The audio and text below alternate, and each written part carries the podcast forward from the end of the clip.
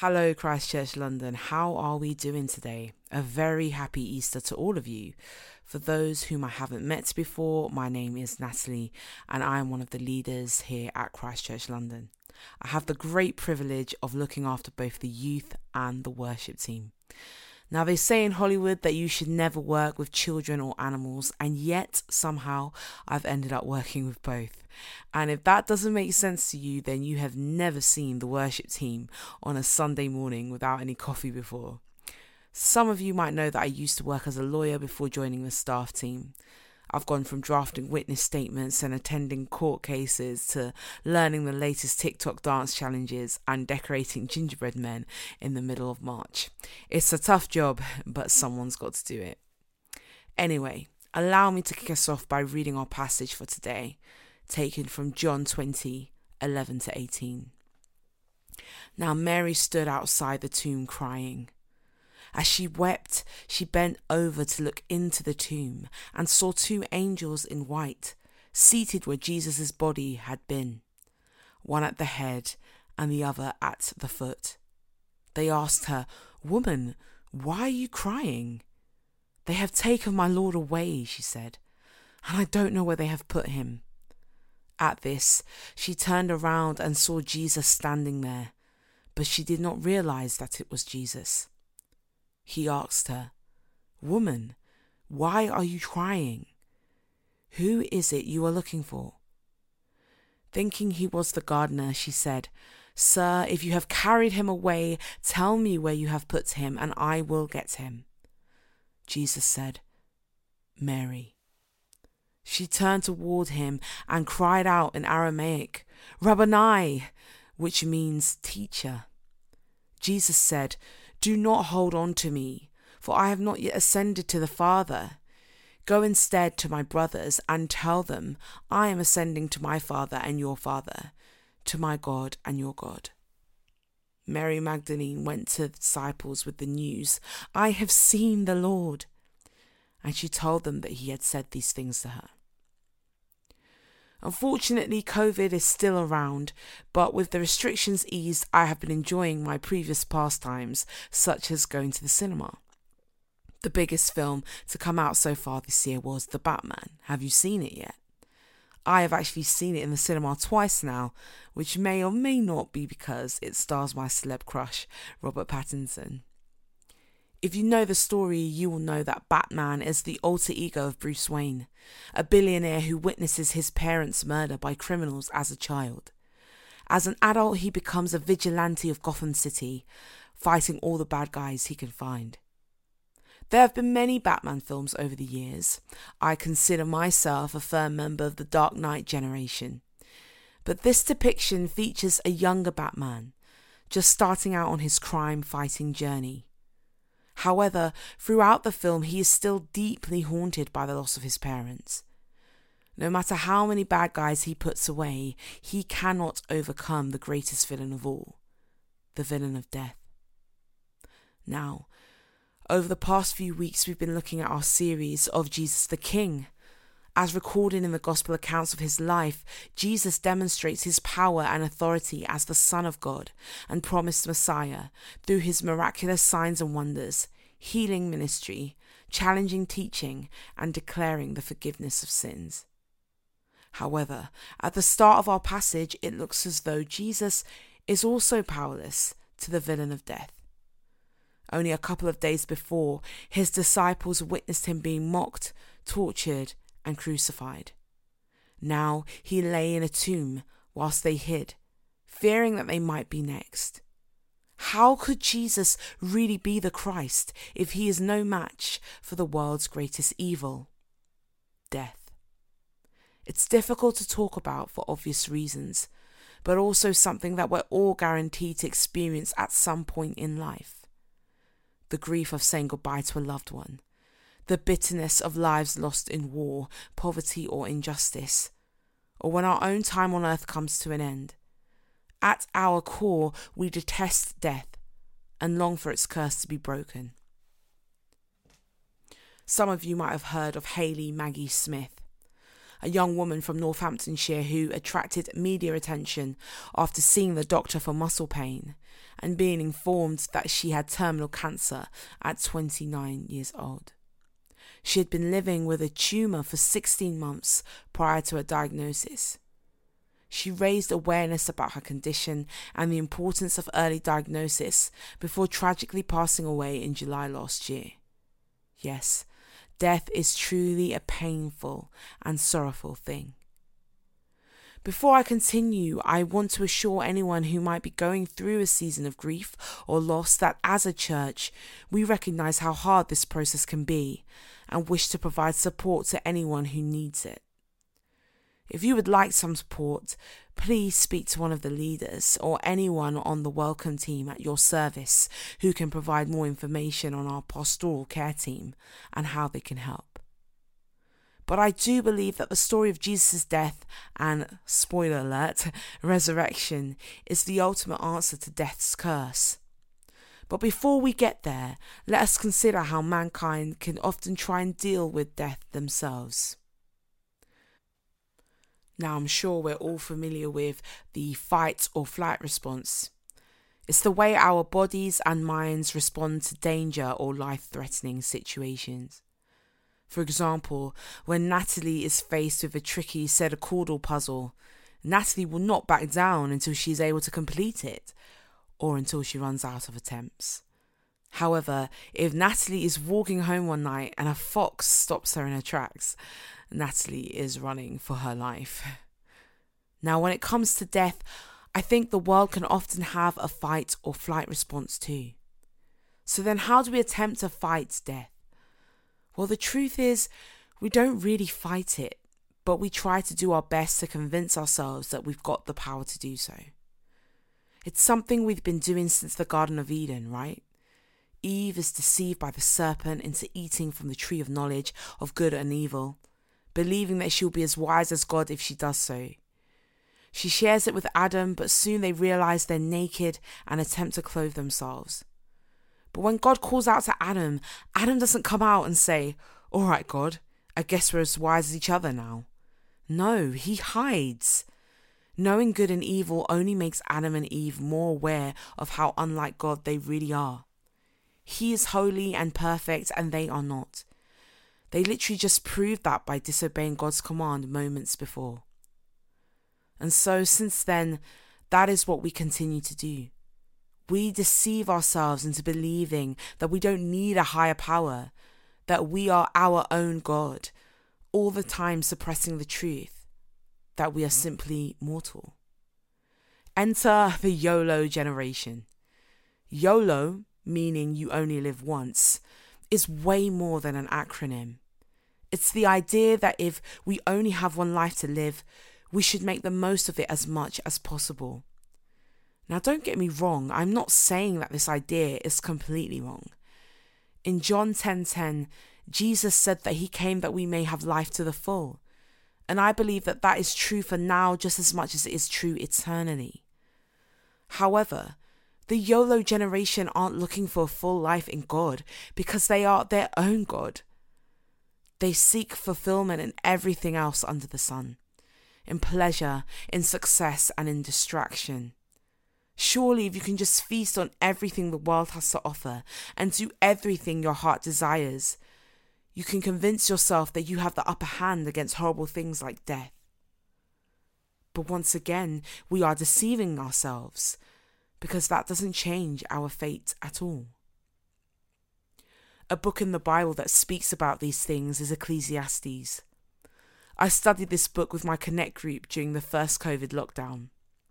Yes, what better way to stay positive during that time than to study a book about life being meaningless? However, I am struck by these verses in chapter 9, reading from the New International Reader's Version. Everyone will die someday. Death comes to godly and sinful people alike. It comes to good and bad people alike. It comes to clean and unclean people alike. Those who offer sacrifices and those who don't offer them also die. A good person dies, and so does a sinner. Those who make promises die, so do those who are afraid to make them. Here's what is bad about everything that happens on this earth death catches up with all of us. Also, the hearts of people are full of evil. They live in foolish pleasure. After that, they join those who have already died. Simply living what you believe to be your best life will not make you the great hero against death. All it does at best is allow you to live in somewhat blissful ignorance until you're faced with its reality and the cracks start to appear. The illusion begins to break. I confess that I do have a bad habit of falling into YouTube rabbit holes from time to time. I'll be searching for how to change a bike tyre and end up watching life hacks for 30 minutes. However, one YouTube trend that I find fun to watch is before and after edits of green screen shots in movies. It's hilarious to think that a scene from Jurassic World where Chris Pratt takes on two raptors is just two people in morph suits with dinosaur heads on. But it's also a good analogy of what our lives look like in this illusion of foolish pleasure, described in Ecclesiastes. On the outside, we are winning but inside we know that we are still powerless. And I guess that's the other way of facing death the flight response. We can simply live in defeat of death altogether. That is where we find Mary in our passage. When she looks into the tomb, she sees it empty except for two angels sitting in the place where Jesus' body was. Usually, when angels appear in the Bible, it means that something major is happening or about to happen. But Mary doesn't pick up on this at all. Instead, she cries because she doesn't know where Jesus' body is. Even when she turns around and sees Jesus, now risen from the dead, she doesn't recognize him. She thinks that he's the gardener. She is so overwhelmed by her grief that she cannot see the miracle in front of her at all. I remember a weekend when I stayed with a Christian friend from university. It was the Easter weekend, and we were with her church, inviting people in the local shopping centre to church on Sunday. I approached a woman with her daughter and invited her to the service. However, she declined and said that she was no longer interested in church. When I asked her why, she explained that her mother, who had been an avid churchgoer, passed away several years ago. The woman was very close to her mother, and her death had totally broken her. As such, she would not accept that God could love the world but allow her mother, who loved God, to die. I felt so much compassion for this woman and greatly appreciated her honesty in that moment. As I said earlier, Jesus said that he came to give us life to the full, but that isn't the entire verse. Before this, he warns us that the thief comes to steal, kill, and destroy. that's what the thief of death does. It can steal us of hope, kill our joy, and destroy our peace. When we believe there is no other way out, we end up living lives filled with anxiety and fear. But here is the good news there is a third way, and it lies in the third day. As Jesus calls Mary by her name, she finally recognizes Jesus in front of her and clings to him. She now sees that Jesus has done the impossible, something that only the Son of God can do. He has risen from the dead. Now, I appreciate that some of you listening might be exploring faith for the first time and won't just take my word for it when I say that Jesus rose from the dead and is alive in heaven with God the Father today. However, can you really be sure that the resurrection didn't happen? Have you considered the evidence? Evidence matters to me, of course. I used to be a lawyer. No case can stand unless it has evidence to back it up, and the resurrection of Jesus has evidence. Unfortunately, to go through it all in detail would require another talk. But let us look briefly at the key points of evidence using the acronym FATE. Firstly, fatal torment. There are some theories that suggest that Jesus didn't die but instead fainted and regained consciousness later on. Some faiths even claim that Jesus wasn't actually crucified at all. However, that doesn't match up with both biblical and extra biblical accounts that confirm that Jesus really did die.